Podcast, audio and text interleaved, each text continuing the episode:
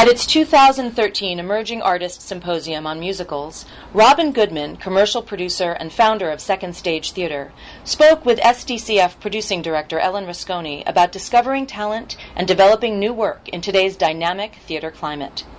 Goodman infuses her perspective as an actor turned producer with a well rounded view of a production from page to stage and everything in between. Listen as she offers insight on keeping up with trending audience interest and younger sensibilities, procuring a strong design team, giving a memorable interview, and recognizing commercial viability in unexpected places. Hello.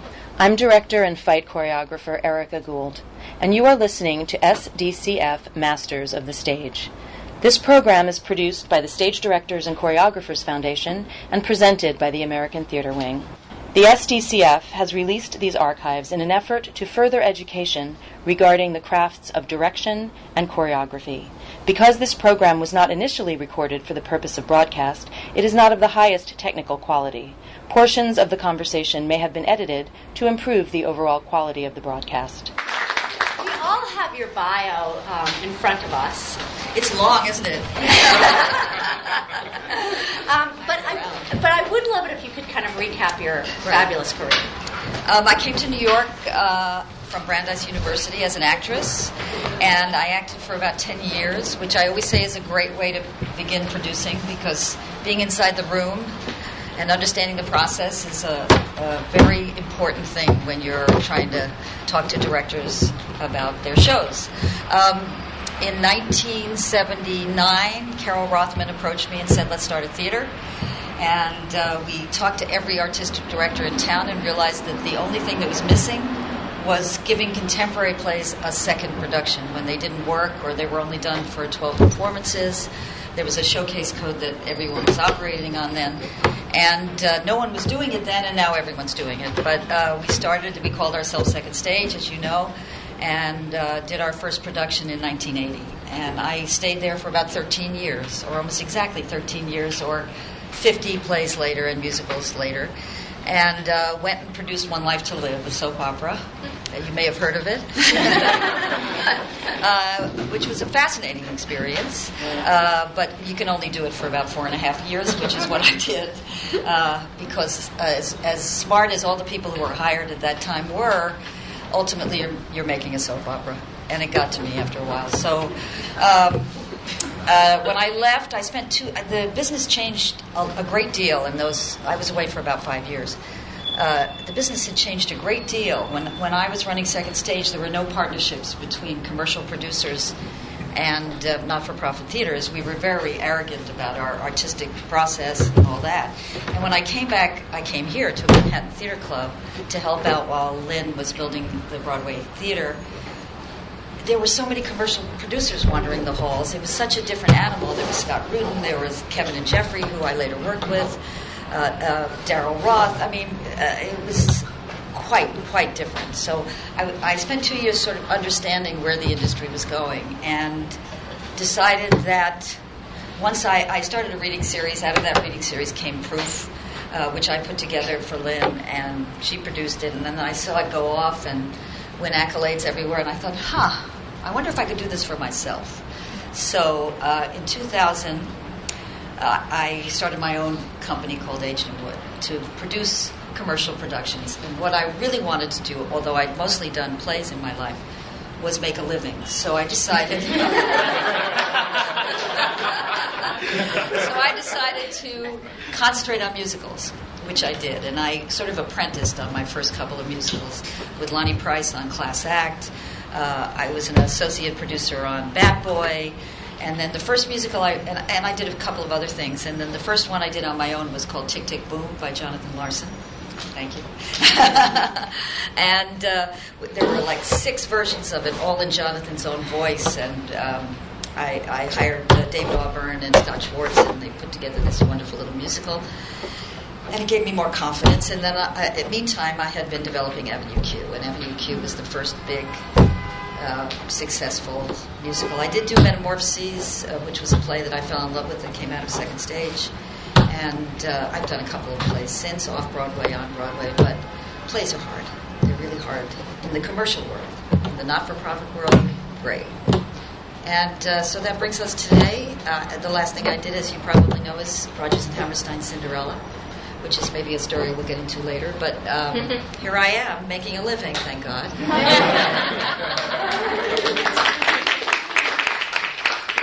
I just want to ask: plays are hard because they're harder to sell, or because You know what's happened. I mean, everybody in this room knows it. In order for a play to off Broadway is very, very difficult.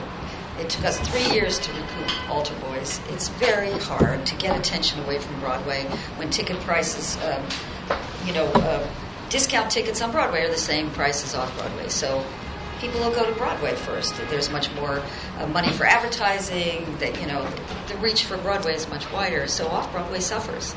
Uh, not in the not-for-profit world. This is the commercial world I'm talking about. So um, I have produced plays on Broadway, but it's gotten to the point where if you don't have a megastar, you're most likely going to lose money. And even when you do have a megastar, I had Robin Williams in a play. However, it wasn't the play that people wanted to see him in. So you really, and whereas actors want to stretch, Robin Williams wants to do a serious play that has some humor in it, but is has some weight to it. The audience doesn't want to see that, you know, very often. They want to see them in the way that they love them. I mean, isn't it great that Bette Midler is not singing and she's doing well? I think that's great. It's because it's a combination between the subject matter and her, and and it's succeeding. But that's that's a rare thing, actually. So plays are tricky. They're very very tricky, and um, I, I've done better uh, when I first started my business off Broadway with uh, Our Lady of 121st Street and Red Light Winter. There wasn't so much money at risk on those plays, so we didn't quite recoup, but we came very close, and, and people were very proud of those productions. But with musicals, you don't have to have stars. You can just do the show and do it the best way you can, and that's that appeals to me. Now, and I'm jumping ahead now. Now my notes are totally to the side, but um, but aren't musicals a much more complicated animal? Yes, that's what makes them so much fun. yeah, I think you know if you look at all of entertainment, I think musicals are the most difficult to put together from scratch. They're so challenging and so collaborative. You have to really have a collaborative nature uh, when you do musicals because uh, you know there there are so many things to deal with that a good idea can come from anywhere. And you have to be open to it and listen to it. And it, sometimes it comes from the producers, oddly enough. Uh, but it can come from the musical director or the choreographer or the director. And the director has to have a vision, so they tie it all together and sometimes say no if it's not right. Uh, but it's a very, very complicated process, which I think in some ways you're it, it's a little like soap opera in the sense that you're building a story. You're building a story, and one of the best things about uh, my time in soap was that I was in the writers' room with the writers. Uh, it's also a very collaborative thing, and you you get a six month storyline like we did.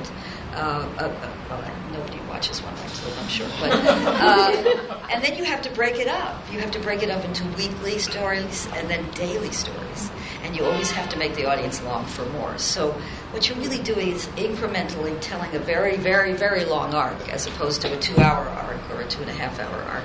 So I think it made me a better producer in that sense as well because you know day after day after day we were doing this, and it was a very informative uh, way to learn about storytelling. I think, but musicals, you know. They're, they can be in all kinds of forms. I mean, I, if you saw Here Lies Love, it's very different than Cinderella. You know, I mean, there are all kinds of ways to do musicals and do them well. I happen to really like Here Lies Love. I thought it was very exciting and lots of fun, uh, but very different than what's going on on Broadway. You know, and, and uh, so building a musical from scratch is uh, very, very challenging and exciting. And putting the team together is the hardest thing that I have to do. That's the, that's the most difficult decisions I make is who's writing the book, who's choreographing, who's directing, you know, on and on and on. Those are very, very important decisions. So how do you make those decisions? How do you form that team? I mean, does it come from a and how much say does the director have in that? Oh, a lot. Um, a lot. Um, when I did Cinderella, I already had chosen Laura Osnes myself in an earlier reading because I couldn't imagine anyone who would be better in the role. and fortunately, Mark Brokaw went along with that. But other than that, we made all those decisions together. But there were times when I said no. There, there are times in the whole process that I would say no, and I would give a very clear reason why I would say no. Um, and he uh, he mostly understood, and we didn't fight at all or anything. You know, there's always someone else to go to, and um, you know, a lot of it is taste. I like to give people chances. I like to get. I mean, most of my musicals have been done by book writers and directors, even that it's their first big thing, and I love that. I love to guide them through that process. Um, not with Douglas Carter Beane, obviously, but he he uh, he was the right guy for the job. It turned out. I spoke to some other people who weren't interested. Women, actually, I went to the women that I liked as writers, and they just they weren't interested. And so when Douglas came to me to pitch some projects, which I turned down, I, I knew that he had kids, and I said, "This is sort of a crazy, interesting idea. Uh, what do you think of this?" And he turned me down. And he came back about a month later. He had done all this research, starting with Charles Perrault from uh, uh, the 17th century on Cinderella, and he, he, had come up with this wonderful idea, which is on stage now, basically. Um, because I wanted Cinderella to have some purpose. I wanted her to affect the prince as much as he affects her, or else I couldn't live with myself. I just, you know, and, and I think that's why the women I knew turned it down because all they could see was him carrying her off and, you know, blah, blah, blah.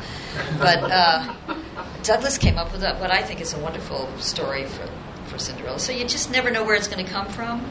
But, you know, giving people a chance, and Mark needed a chance too.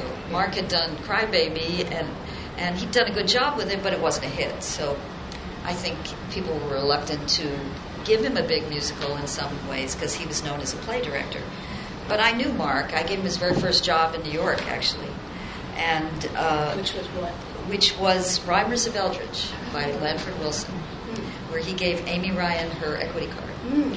I love that. It's just a little story there. Um, and I knew that he was very musical, and I'm one of those people who doesn't who prefers not to have one person choreographing and directing because I really believe a director has a different set of skills. Not that they're not both storytellers, and on our show they are both storytellers, and our musical supervises the storyteller. You can't have too many in the room, really.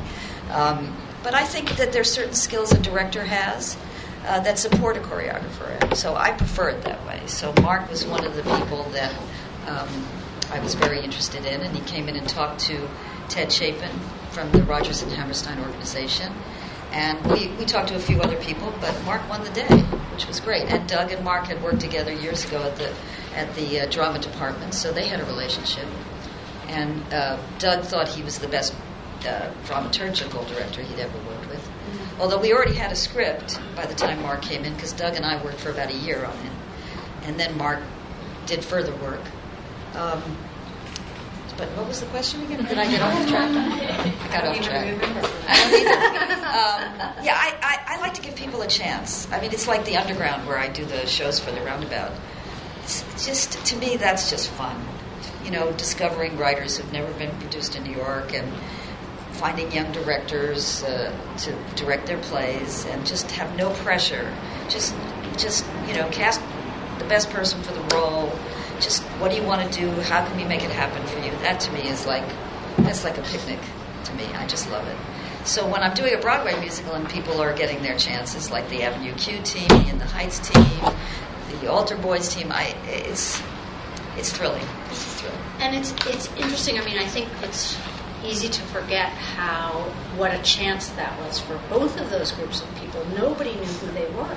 That's right and uh, not many people would have taken a chance on them because you know most people if you're going to, to, if you're doing a broadway show people want somebody who's done a broadway show already because it's so big they're afraid of tech. I mean that's always the, that's a lot of the reason that it's people give is tech. It's a big it's good thing to be afraid of because there's so much going on and the team is so large that if you haven't done it before it's a big change. Yes. So it's difficult to put your faith in somebody who hasn't been there before. But I see people's work before I hire them. Yeah. I do. I mean, it's hard for me. I know everybody in this room wants me to see their work, but it's hard. It's hard for me because I have to see every Broadway show. I'm a Tony voter.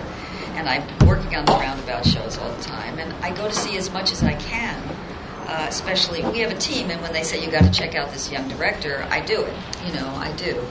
Um, or this playwright. I mean, we read plays all the time, so I'm pretty I'm pretty aware of who the up and coming writers are, and and uh, you know who I'd like to use on a musical sometime. For instance, directors. You know, I try to see as much as I can um, of young directors or emerging directors. You don't have to be young, actually. Uh, so you know, it all boils down to taste, I think, doesn't it? I mean, you know, I have a particular taste that's different than other people's, I'm sure. I mean, Cinderella is my most mainstream show, honestly. There's not one bad word in it. I almost said the word, too. Uh, it's not my style, really, when you look at what I've done. Um, I've done edgier things, you know, I, I, just, they appeal to me, you know, they excite me. Um, but I cry every time I see Cinderella because it takes me right back to my childhood mm-hmm. and all those big, luscious musicals that I used to see. So, you know, whatever gets me is what I do, you know, and yeah. you never know what it's going to be. I mean, I just read a play over the weekend for the Roundabout. It made me cry. And it's by this young writer, this young woman. I'm so happy it's a woman. Mm-hmm. Uh, and it, I cried. So I said, well, I, I want to do this play, you know, at the Roundabout. So that's I read four other plays before that, you know, that I thought were interesting but messy. But I would like to nurture some of those writers. But this one I want to produce. It's ready. So I don't know how to describe it. something. How, um, so how, I mean, you are one of the people who's mo- who seems most open actually to, to new directors, new writers. So what is the best way for somebody to get your attention without, you know, without, everybody's afraid of stalking. yes, please, don't stalk. well, one way that we've found some people we want to work with is they've assisted on shows, uh, either commercially or in Roundabout. And we try to follow their work after that. If it's a good experience, it's always been a good experience, so I can't say if. Um, uh, Jill Rafson at Roundabout goes to see a lot, and my associate, my development director, Josh Fiedler, goes to see a great deal. And I go see some. So we pool, and when they say you, you should see this director's work, I go. So it, it, can't just be one person, you know, it's like you need a team. And uh, so we all try to divide things up and see them and and tell each other about people's work that we see. Or sometimes we'll see one thing and say, let's see one other thing and see, you know, if this was, if they have, you know, the ability to do something else or, you know, whatever we're looking for. I mean, I'm always looking for, uh, I'm looking for several things, you know. I mean, directors that stage well, that tell the story well. I'm looking for directors who cast well who work with actors to um, somebody uh, John Cazale once said to me there are actors who fill up the words and actors who illuminate the words by telling another story underneath them mm-hmm. and if a director can pull that out of an actor I'm always intrigued with them like that's how I discovered Evan Cabnet I'm sure other people knew Evan Cabnet but I didn't and I saw a couple of things he did in small spaces and I said he's the real thing is actually um, but all those direct. I mean, Jason Moore, when we did um, Avenue Q, I saw one thing he did. I'm so impressed with it. Uh, that I brought him in to interview. We interviewed a whole bunch of young directors, and, and he got the job because of how he interviewed. So um, it happens all kinds of ways. And what is it about the interview that you respond to? I mean, because that's a it's hard to get the interview, but then it's also intimidating to go Very, into the yes, interview sure. when you're new. Um, well, I mean, always be prepared. Number one, um, talk about the play or musical in a way that gets to the center of it. You know, the theme of it. That's and then even if you don't end up like Jason gave us a visual image. Um, that he didn't even end up doing, but somehow it was so inspiring that it was the one thing that really caught our imaginations. So, uh, you know, it's it's how would you approach it, really? I mean, you know, study it and say, I think the play's about this, therefore I want a designer who can bring this out, or you know, whatever it is. Uh, something will catch our imaginations and say, and also the, the playwright is a big part of this. So uh, I will interview a director, and then I, I, like to send them off with the playwright. And on Avenue Q, Jeff Whitty met with, finally, there were two that we asked him to, uh, that the composers, Bobby and Jeff, met with two writers, Jeff and another one, and they spent time with them. And so, you know, I always kid my godson and say the secret to life is be popular, but um, in a way, you know, your likability factor and the way you communicate is a very important part of your career.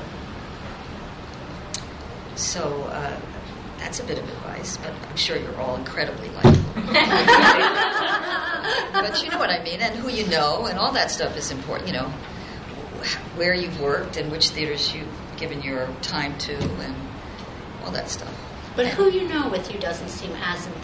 Well, except unless it's a playwright who loves you and thinks you're really Okay. good. And that playwrights have introduced us to directors all the time. And and then we go see their work and But you take a playwright's recommendation as a strong recommendation. Yes, unless I've seen the work and I'm not I don't think they're ready Yeah, sometimes. But yes, all the time we'll meet with that person or see their work and yeah, definitely. So can we? T- can I take you back to your time at the public Joe Papp? Oh, Joe Papp. Yeah. Because I mean, Joe Papp, everybody must know. He founded the Public, and he was a genius producer. Um, and Robyn actually spent a, a number of years there, really acting, and and then he, from what I from what I read, he was the one who kind of understood first that you were a producer.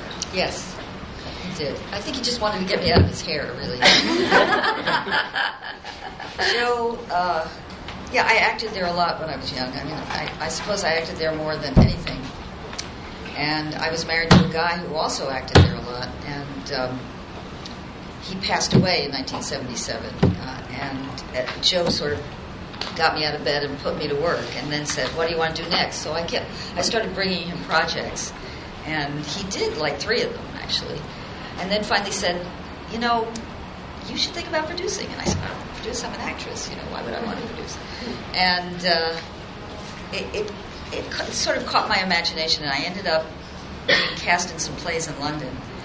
And there were three American plays. They weren't doing new American plays in London really at that time. It was a long time ago. None of you were born, I'm sure. But in the 70s, they weren't doing uh, new American plays very much. I think maybe Michael Weller had a production there, that was about it.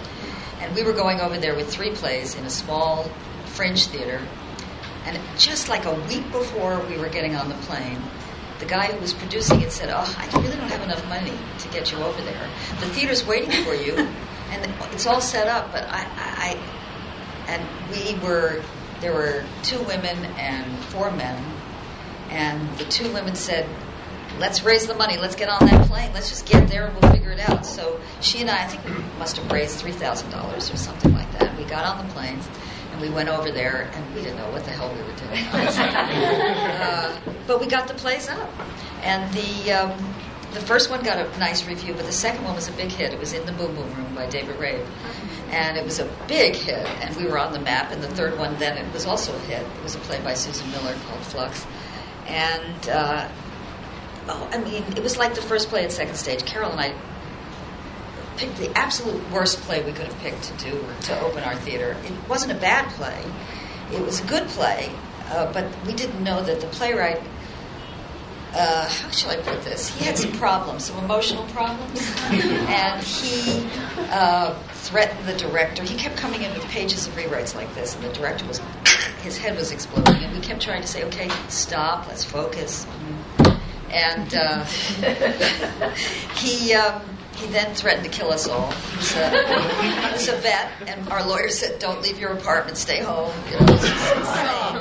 The director quit, the designers quit, everybody quit, and we went down to see Joe Papp, and we said, "What do we do? You know, we have this thing. You know, we have an ad in the Village Voice or whatever it was, and we thought it was so important that we get." And, uh, honestly, we were like in the field, Joe, Oh, what do we do? And Joe said, get up there and get that show on. Carole, you directed. Robyn, you do everything else. And just get up there and do it. the show must go on. So we did. Carole took over. I took over everything else: the box office, the cleaning, the theater, the everything. I mean, I just I helped with tech, and it was hired a lighting designer who we didn't know anything at that time about hiring a lighting designer. He must have brought in a hundred instruments. I don't know. he cost us so much money, but we just, we just it. And we got the show up. And she called her young friend to play the lead. Two actors quit too. And his name was Jeff Daniels. And Jeff Daniels came in and played the lead. And uh, I called this actress named Lynn Milgrim, and she came in and played the other lead. And we opened, and we got good reviews. It was like, oh, Jesus. And the second show we did was uh, Split by Michael Weller, and Brooke Adams and John Heard played the leads, and it was a huge hit. And then Actors Equity clo- turned us, uh, closed us down. It was interesting because In the middle of the run. right after we opened and we had these great reviews we had lines around i can't say around the block because we were on the 16th floor but down the elevator we had lines and they closed us down because at that time actors equity was trying to figure out how to do these letter of agreement shows without the actors having any future in them and what they wa- decided they wanted to do at that time was to put a lien on the playwright and of course, the dramatists still, you know, woo, they went crazy. And uh, they needed someone to use as an example. And they weren't going to use a successful theater. They were going to say, this little theater that just started that got good reviews, let's close them down. And Michael Weller said, I can't part from my union. You know, it's not a union, my guild. And he said, I, I'm sorry, I can't sign the agreement. They're going to close the show. And of course, it was that was one bad drunken night for that company, I can say, yeah, because it was a hit and they were so excited about it, and it, it was nothing. It wasn't even us. We couldn't do anything about it, uh, and we were closed down for about ten days. But what we didn't realize that it was such a big issue that it was written about on the front page of the New York Times. So suddenly, second stage theater was in the vocabulary. I mean, who, who knew that that could come out of one of the things that was the most painful thing that ever happened to us? And when we went back on, we settled out again, and suddenly we, people knew who we were. And so it was easier to get people to work for us. And, you know, it's one of those crazy things that you think, you know, is going to end you, and it ends up putting you on the map. So, uh, and then, you know, every year we had one play that did well, and, and uh, we were very fortunate. That was a painful time, though, much like the London experience. But you know what? Don't give in. Lean in. Get it done. I still do that sometimes. You know, there's always crises. There's always things that you think, oh no, that actor walked out, and you know, we've got, we've put playwrights on stage at second stage when when actors, you know, have problems or something. You know, so don't don't give up. There's always somebody out there who can help you or can do the role, or you know, that's my pep talk for the day. no, but it's easy. It's easy to be to be great when things are going well, and it's really about how you respond when Yes. something does not go your way. Yes, it's always those phone calls that I, I, you know, I know they're coming on every show, you know, putting out fires or directors being freaked out about something or playwrights or writers being freaked out, and you just you have to stay calm and you just, you know, bit by bit you, you solve the problem. Is that somewhat of the director's role also? Yes, I mean, a director should be a leader for sure, and um, if they're feeling agitated, they should keep it to themselves as much as possible.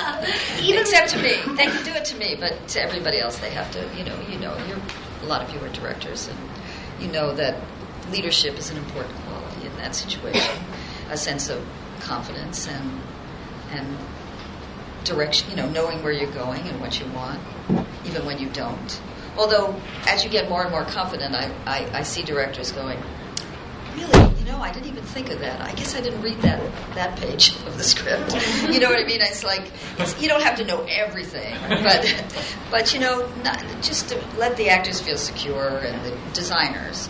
Now, I think designers, especially set designers, I call them the silent director mm-hmm. because you can get into a I, I could badmouth a set right now, but I won't do it. But you can you can have a ground plan of a set, and if you're not aware of really how you're going to stage that show, your ground plan can really ruin you. It just can, and I just saw it happen in a show off Broadway. It's it's so important, and on a musical, uh, it's even more important because musicals have and, so, and plays these days they write them like films. You know that they go boom boom. I'm trying to teach writers not to do that. But how do you move without spending a lot of money? How do you do something that you've never seen before to move without spending money? You know what I mean? I mean, it's very hard. I mean, it's just all these plays are being written with quick cuts now, and it's very tricky for directors. And um, musicals, you, you need a designer who's musical, knows how to move it. I mean, I think, uh, just, uh, you know, to be honest, I live with Anna Louizos, who I think is one of the best uh, musical theater designers because she is a musician and she's passionate about musicals. That's her her life's dream was to work on musicals. And I think that if you saw High Fidelity or uh, Cinderella or any of the ones or Edwin Drood, any of the ones that she's done, she has a really deep understanding how to make them. And and there are others. I mean, obviously there, there are lots. lot. Scott Pask is good, and there's a lot of good designers, but when you choose the right designer for a play, know their strengths. I mean, some of the most brilliant play directors are not good musical. I mean, uh, play designers are not good musical designers, in my opinion. They just don't have it in their gut to move them well. I, you know, Cherry Jones, Jones once said something to me that I it, that really resonated. She said, "Oh, Robyn, you know." It's not always the best acting that wins; it's the most acting that wins. well said. And it's in a way sometimes it's the most set. People go, "Wow, that's a great set," but if you really look at it, it's really not well designed for the show. Uh, it's and, and directors who insist on being on stage rather than serving the piece from the inside out. That's the most direction. You know what I mean? So uh, they get attention. A lot of times they get attention. Uh, but people who know on the inside of the industry, which you know, not that many people, I suppose, but I, I after all this time in the business, I can tell when a set is working and when it's not, and I can tell when a director's being flashy, but there's nothing underneath it. You know, concept isn't everything. Uh, concept's nice. It's nice to have people jumping around a stage, you know, but like, what, what's the story you're telling, and how are you telling it through the actors?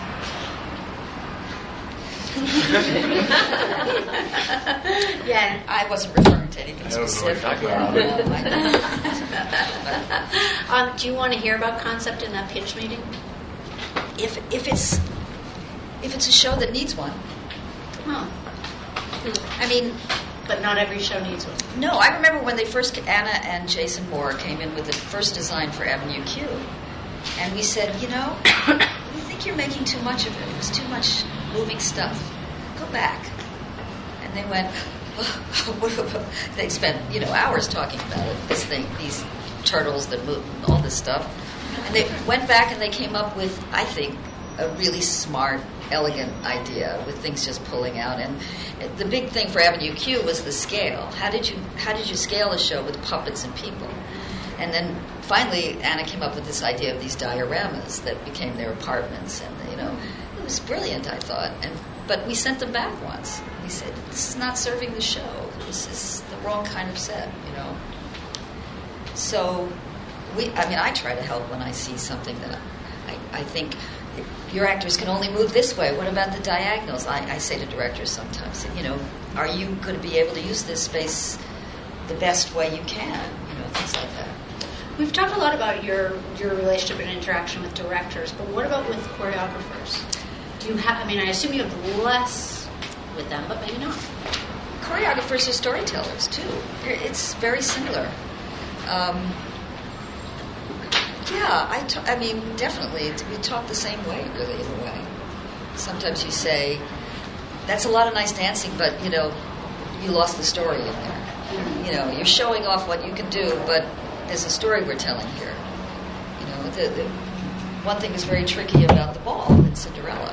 How do you keep how do you keep the story going during the ball? You know that they've met each other for the first time and they're in the process of falling in love. I think Josh Rhodes did a great job with it, but it took a while to find. Um, yeah, and we cut one of his best little numbers out of the show, which he was heartbroken about, but it was to serve the show. You know, it's like those things are painful, very painful. But yeah, it's the same thing. It's the same thing with the music. Everything is about telling the story. Yeah.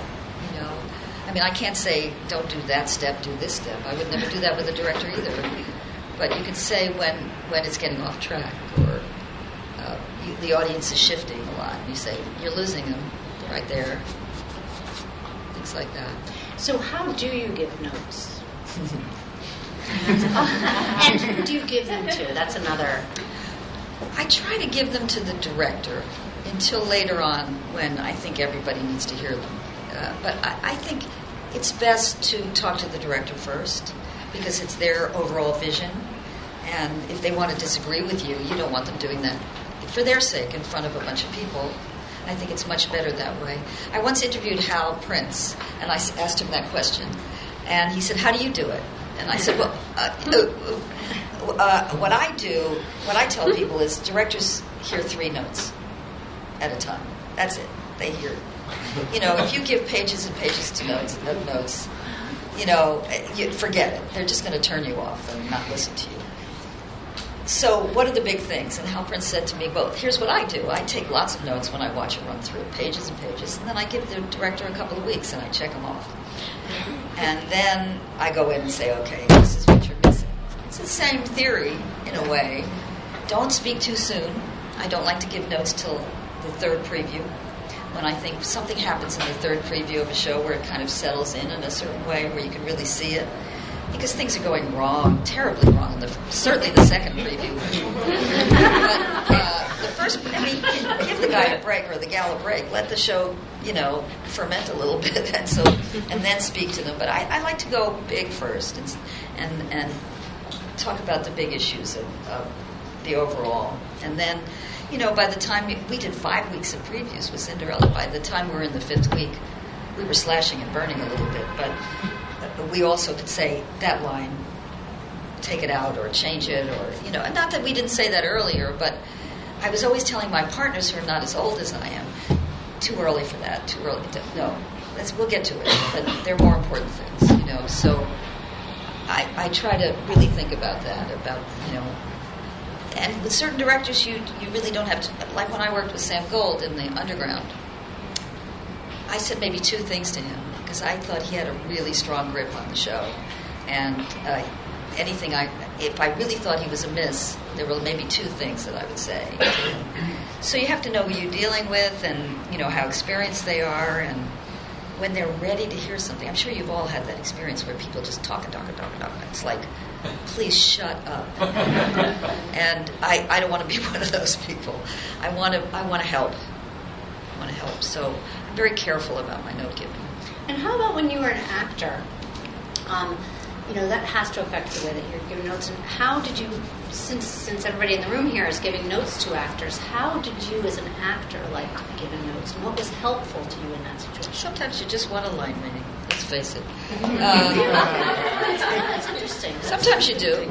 Uh, I think, for, uh, you know, I've worked with directors, especially in the underground, who had trouble translating things to actors. And because I was an actor, I, I can sometimes give them ideas of how to do that. Something active, something, uh, it's, you know, metaphors are great, but they're not great for actors, I don't think. I think you really have to tell them to try something different, that you want something different, or whatever it is that, you know, an actor speak. But, um, so what I try to do is really think about that you know, try to seduce him or try to do the, whatever it is Like that would be the note to the actor. Try to to, seduce to give to the director. Yeah. Why don't you try giving this note to the actor? Yeah. You know, with, with certain people like Mark Brokaw, I don't have to do that. He's very, very good with actors. But there's some, uh, you know, younger directors that I've worked with where I had one director in the underground come up to me and say, "How do I say, how do I get that out of the actor? What do I say? I want to get this." And, and I, I don't remember what it was, but I remember saying, "Oh, well, how about try this?" You know. Um, so it's very helpful to have been an actor because I, I understand the process and I understand what helps you do something surprising in the scene. You know, something that if you give them an action that's different than what they're saying, you know, just what I said before, which is what are they illuminating about that moment. Um, so, I, but you know, I, if if I'm not asked that, I try not to do it. I just say I think they're missing something in this scene, and I think you might want to take a look at that. That's kind of great, though, for a, a younger director to actually go and say that to you. It was great. because there it shows a, a kind of confidence in his own Yes. his or her own work. Absolutely. It's a director who actually is very successful at concept and is really good at that. and was in a learning curve of. The inside, you know, getting the actors to uh, live in his concept, basically. which is interesting. Um, we will have a chance for questions for Robyn in just a couple minutes, um, so you can think about that. Um, you know what we didn't really get to was how I, we know you see other people's work, but that was the question that was not quite answered. Was how do how do people get to see their work? What what is a way to? Well, find a really wonderful play and, and uh, get a theater to do it. I mean, you know, there are small theaters that I've attended because somebody said, gee, there's a play you should see. You know, I mean, I've gone to a lot of them. I've gone to Rattlesnake, I've gone to a lot of the smaller theaters. Um, you know, I get a million postcards, and what catches my eye sometimes is, I don't know, it, it's somebody. It's usually somebody I know, a writer I know, or something that sounds unusual. I mean, I'm always looking for things I haven't seen on a stage before. Something that uh, seems very original. You know, and and sometimes I'll say, Josh, go see this. If you like it, I'll go. Or if I have time, I'll go myself. But you know, compo- young composers that we we've been following, emerging composers, as they say. Uh, they have a new thing, and we'll definitely always check. One of us, the three of us, will always check those out. Um, so, you know, look for the same talent that I look for, basically. I think that's a good way. Is that not good enough? Can you look? But it's surround yourself with talent. Yeah, I mean, you're you're telling us who you are by what you pick to do, right? And that's it may not be my sensibility, but it may be somebody else's. You know, I mean, there are shows on Broadway that I would never do, but they're successful. You know, it's like that's uh, everybody's got different taste. So if it's my taste, then I'll pay attention to it.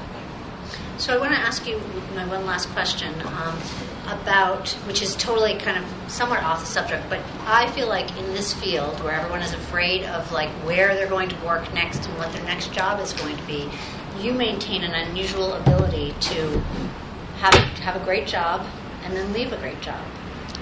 Yes. I mean, I think that's a good thing. I believe in change. I like it. I, it, it excites me. I don't know if I'm going to do it again, but you never know. Um, it's yes, it's brave. It's scary. When I started Aged in Wood, I was terrified. I didn't have that much money in the bank. I had some, but I just bought an apartment, and I thought, wow, how long can I do this? You know, I always have a part-time job. That's how I got the roundabout. At first, I was booking theater, off-Broadway theaters, as a part-time job, just so I knew I could pay my my rent, um, my whatever it was. And uh, now the roundabout is sort of my part-time job. I do it for love, but you know, I, when I took the job from Todd, I, I thought, oh, good, because I'm not booking theaters now. I need something that I know I I can do on the side. It's turned into a much bigger job because I can't help myself. But um, and it does dovetail nicely Yes, I'm not one of those rich people producing. You know, I mean, I'm really earning my living doing it. There's, there's, there's not that many of us. It's hard. It's hard, you know, because you just don't know. I mean, Avenue Q is still running, but I, I, I don't think I could live on it now because it's off Broadway. It's helpful, but uh, so you, you know, we're always trying to think of what's, what are we rolling out because how long is something going to run, and so it's, uh, it, it, it's. I've always had some kind of cushion and it's worked for me because I um, I have ADD. I call it multitasking, but I really don't. So, questions for Robyn? Christopher. Um, I've written a show that's based on existing material. How do you handle royalties and rights? I know that uh, Rodgers and Hammerstein, you have a new book for that, so did you have to, what did you have to do to get that going? Uh, it took about a year to make the deal. Actually, we negotiated with uh, Vicky Traub, who's their lawyer. So you have to approach them and say who represents you, and and you have to make a deal with them. And if you're making a deal for you're not making it for a commercial situation. You're just making it to, to create your show, right? Well, it is for commercial. Oh, it is. Yeah, absolutely. Oh, okay. So, uh, do you have a producer? No, but I've been talking to uh, Patricia Clausen about it. Uh-huh. Well, you should talk to your producer and see what kind of royalty structure would work for them. And what you do is you you option it. Usually for a year or 18 months, months while you're working on it, with a right to renew it for a certain amount of money. And you know that wherever, whatever venue you're going to do it in, you should be able to already have set up what they're getting as a royalty. Right. That's about basically it. But get a good entertainment lawyer. Can you workshop the show without having gotten the rights? Not on existing material, definitely. You could do a reading in your apartment, but you Yes. might not ever. No, no, no, no. But I'm serious. I'm not kidding. Yeah, you I could. mean, it actually is a good way to test whether something works or not. You can hear it out loud and be like, "That." Yes, is but it- I've seen heartbreak when you know Yeah. people have spent a year or Yes. two working on something, and then they go to get the rights and they can't get them. Yeah, Yeah. Because they find out somebody else. I've had. I mean, I tried to get the rights on, on something, and I didn't do a bit of work. I had all these ideas about it, but I couldn't get them. Couldn't get them. So you just be careful about that. You don't want to waste your creative energy. Thank you. I have a question about building the team because I'm often building teams, and and you know people's history, but you know people also shine themselves a lot. So how what you're looking for to make sure that personalities are going to go well together and hold up, because everybody can seem so good on the first day of school, but Yes. so any recommendations Do research. Yeah, research. and- Brokaw does a ton of research, calls everybody that person's ever worked with. what do they like in the room? Right. Yeah, definitely. Call other people. People call me Yeah. about people I've worked with. That's why you have to be pleasant all the time.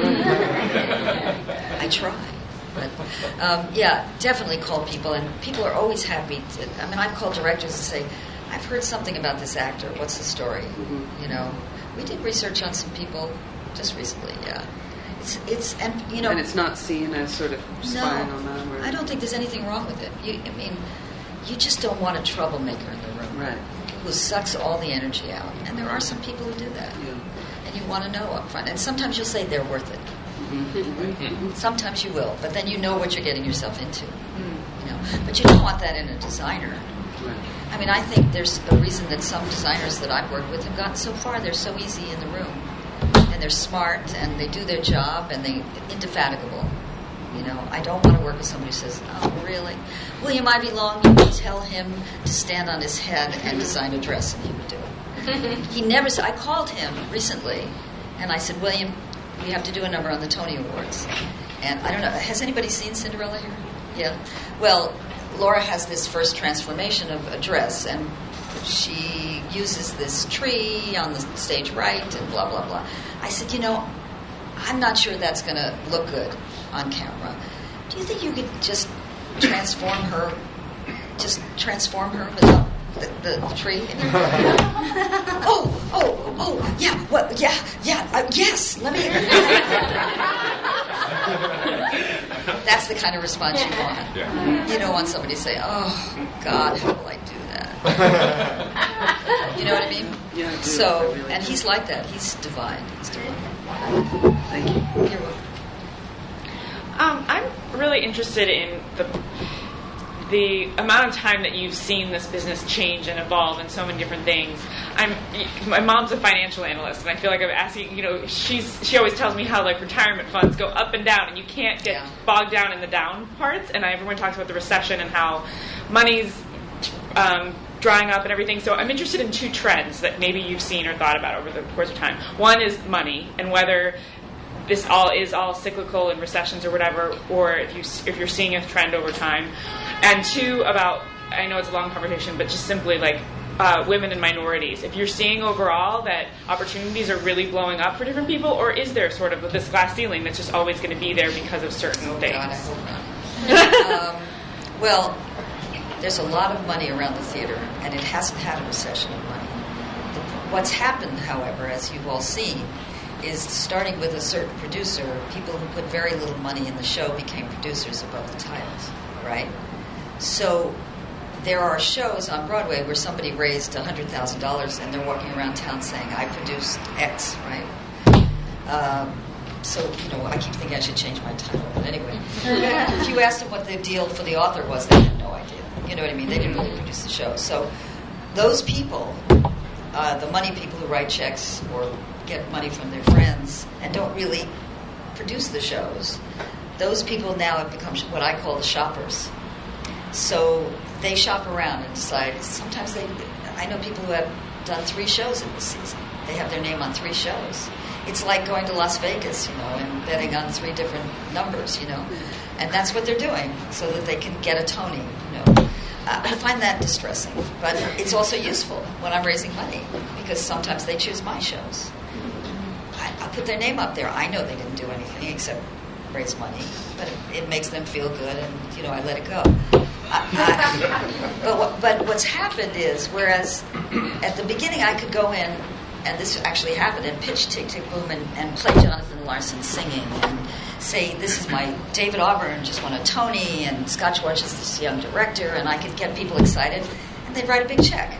Now they say, well, call me when you're doing a workshop, or let me see the reading. I saw two workshops of Cinderella, and I'm not sure you're really going to pull it off. This happened. I had one person pull out $500,000 at the last minute because the second workshop, they didn't see really the work. I said, look at, look at my career. That's all I've done is develop work. Of course, we're going to fix uh, the things that you think are wrong with the show, or maybe not all of them, but I would say most of them. So that's what's distressing about the money in our business right now. Is they think they, they have more control in a funny way. I mean, they don't control me, but I have to I have to dig through them and find the people who are who are going to go on my ride. You know, um, but there's a lot of money out there that wants to have their name on shows, and new people keep coming in. They get bored with their own careers. You know, one guy wrote a two million dollar check for Cinderella. I mean, really? it's just fun for them, you know. So they're out there. So I haven't seen any. And you have a track record. I do. I mean, that's the thing. Is but I still have to work hard to raise money, I understand, but I'm saying especially thirteen million. he believed in he believed in you because of your track record too. I hope so. Yeah, I think so. I think so.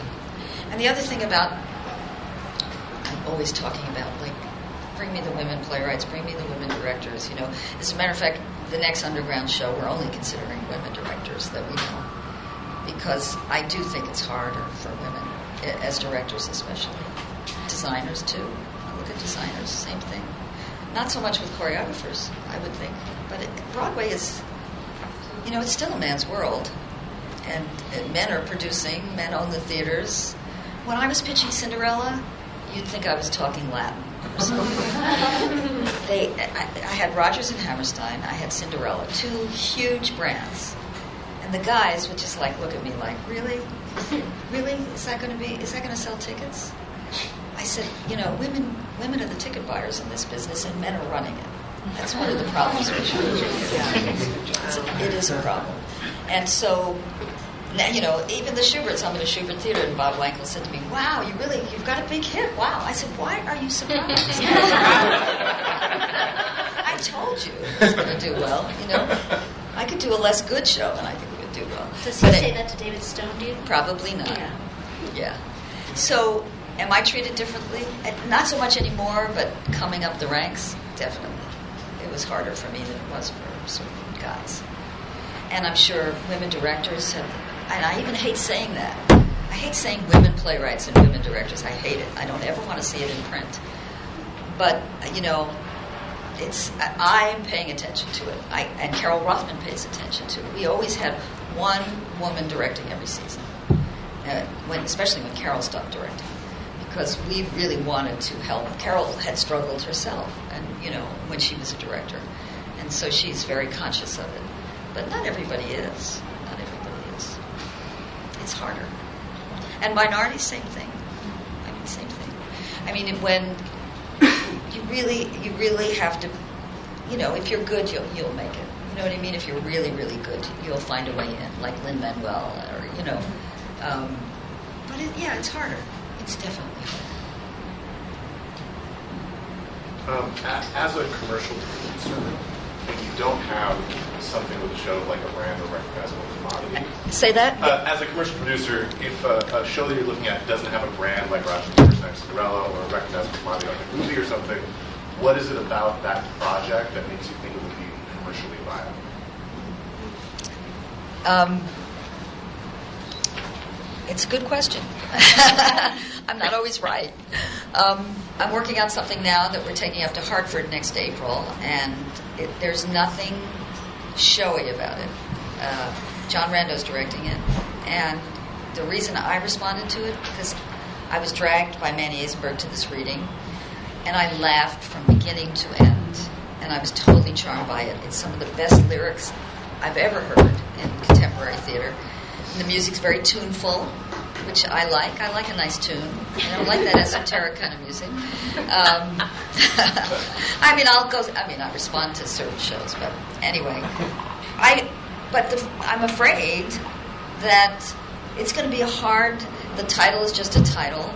Um, uh, Rob McClure is going to do the reading, but you know he's a star to me, but he's not a star to the tourists, right? Um, the instinct I have about it is it's pure entertainment, which is, you know, hard to find, and it's smart.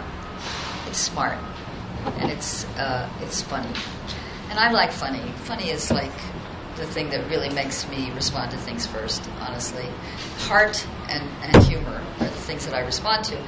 But we're taking it to Hartford because we want to see how audiences react to it and how the local critics and maybe the New York Times will come and tell us yay or nay. And so we're enhancing it up there, Stuart Oken and I. Um, it's scary out there. You know, I, I don't believe you have to do a, a star driven musical. It doesn't hurt when you have Sean Hayes and, and uh, Kristin Chenoweth, but you don't have to. I mean, I've done a lot of musicals without stars that are just fine. Um, it, you have to just take a chance sometimes that this will have a broad appeal. You know, that's all I can say. I mean, Avenue Q. I remember when when they first said some of the lines in Avenue Q, or even when they when they sent me the first song, "It Sucks to Be Me." Even back then, I thought, "Really? Can we say that? Is it commercial? Will people like it?" And then I said, "You know what? It makes me laugh. The hell with it. You know."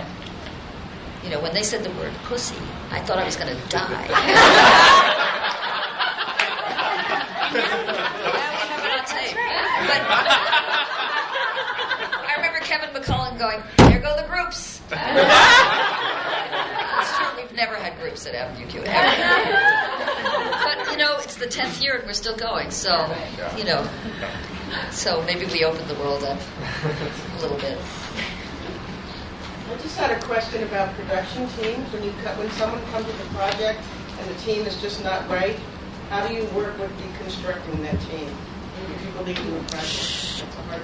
I don't know. That's tricky. I don't think I've ever been in that situation. Um, I think if, if you're a director and that happens, you, you, you need to. You know, the one thing I don't want a director to ever be is a coward.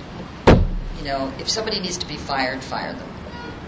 I feel that way as a producer as well. I mean, I, I, I always show up. I, I haven't fired that many people, but when I've had to, I've fired them. Uh, I went with the director to fire them. Walter Bobbie did the most brilliant firing I've ever seen, actually, with an actor. He and I went up to Boston to fire somebody out of High Fidelity, and he we walked into her dressing room, and Walter said, "I made a terrible mistake. You are a wonderful, talented woman. You're going to have a great career, but you're in the wrong part, and I've done you a disservice." I thought that was, and he meant it. He meant it. I thought it was brilliant. Um, if it's somebody on your team that you're having trouble with, you just have to say, I don't think this is working out. You've got to get rid of them. Just be brave. You know, with your producer, without your producer, just don't. Unless the play, if the playwright's wedded to that person, then walk away from the project. Don't do it. If you think it's the wrong person, say then you find somebody else. Don't suffer. Um, hi. Um, I just wanted to ask, uh, have you ever been involved in immersive or site-specific staging of musicals, and do you think that um, there's a place for that type of staging in a commercial world?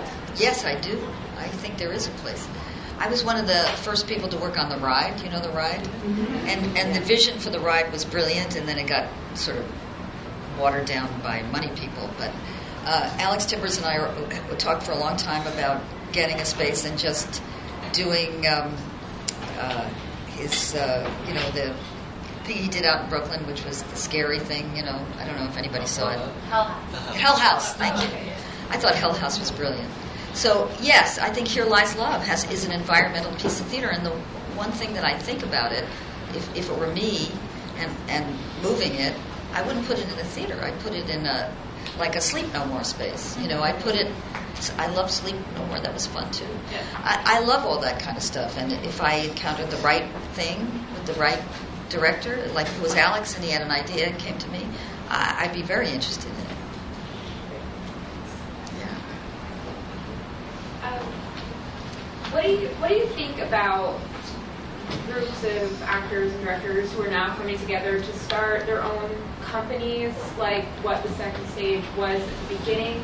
Now that a sort of affordable space is kind of disappearing in New York, and that sort of scene is moving to the outer boroughs. Where do you Where do you think that's going? Is there still a need and place for it with Oh, yes. commercial theater in New York?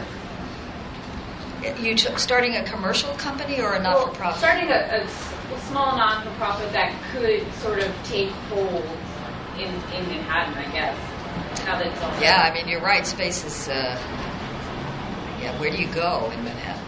Way downtown or up and up, way uptown? But I mean, I travel to Brooklyn. I've traveled to places to see shows. I mean, I think if it's if you're a bunch of talented people, pe- people will find you. You know, starting something is always exciting and difficult. It just is.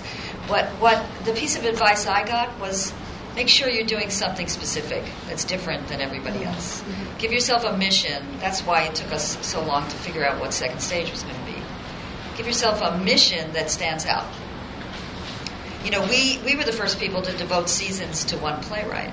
Now there's a whole theater doing that. Mm-hmm. Um, but it was something that evolved out of what we were doing. But you know, there are there are ideas out there that haven't happened yet. You know, so if you can find something very that's just yours, I, that's the best way to do it. You have a very specific mission with Aged in Wood as well, and it's right on the homepage of your website, which I find amazing for a commercial producer. Yeah, well, I come out of the not-for-profit world. I can't help myself. I think, I think, I think any business you start should have a set of core values. It's very important. And um, uh, my core values have to do with bringing young people to the theater, keeping the theater alive with younger sensibilities. I mean, I got a little too young on this one, but um, but that's nothing wrong with that. I mean, I I, I like to I like our, our, the theater is if we get too corporate and too stodgy and our prices keep going up the way they're going, it's just horrific. We're gonna we're gonna lose what the theater is on Broadway. We're gonna become theme parks, as we all know. So, you know, the the independent producers, it's our job to kind of break ground and do things that are. Um, you have to do things that are entertaining, but that are surprising in some way, and um, that that interest young people. I'm always interested if I go to a show now. It doesn't happen too often, but it does happen where I don't respond to it, but I hear all the young people in the office are responding to it.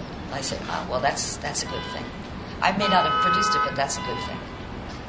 You know, I mean, Avenue Q obviously did that, but and In the Heights and you know some of my shows. Uh, so that's that's my strongest core value. I also want to return people's money as fast as I can. So I, I want to create a, a running cost that's doable. You know, there's a lot of musicals out there that have running costs right now that are two hundred thousand dollars a week higher than mine. That's insane. You know, so it's a twofold thing. You have a responsibility to your investors and to the to the theater, to the art of theater. I think. Yeah. Um, can you talk a little bit about um, different hats as far as nonprofit and for-profit, as far as the director's role?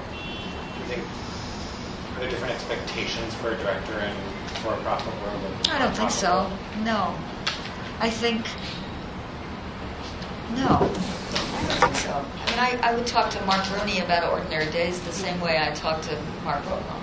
I, I don't think there's any difference. I mean, the, your budgets are different. A, a director has to respect a budget. Um, but.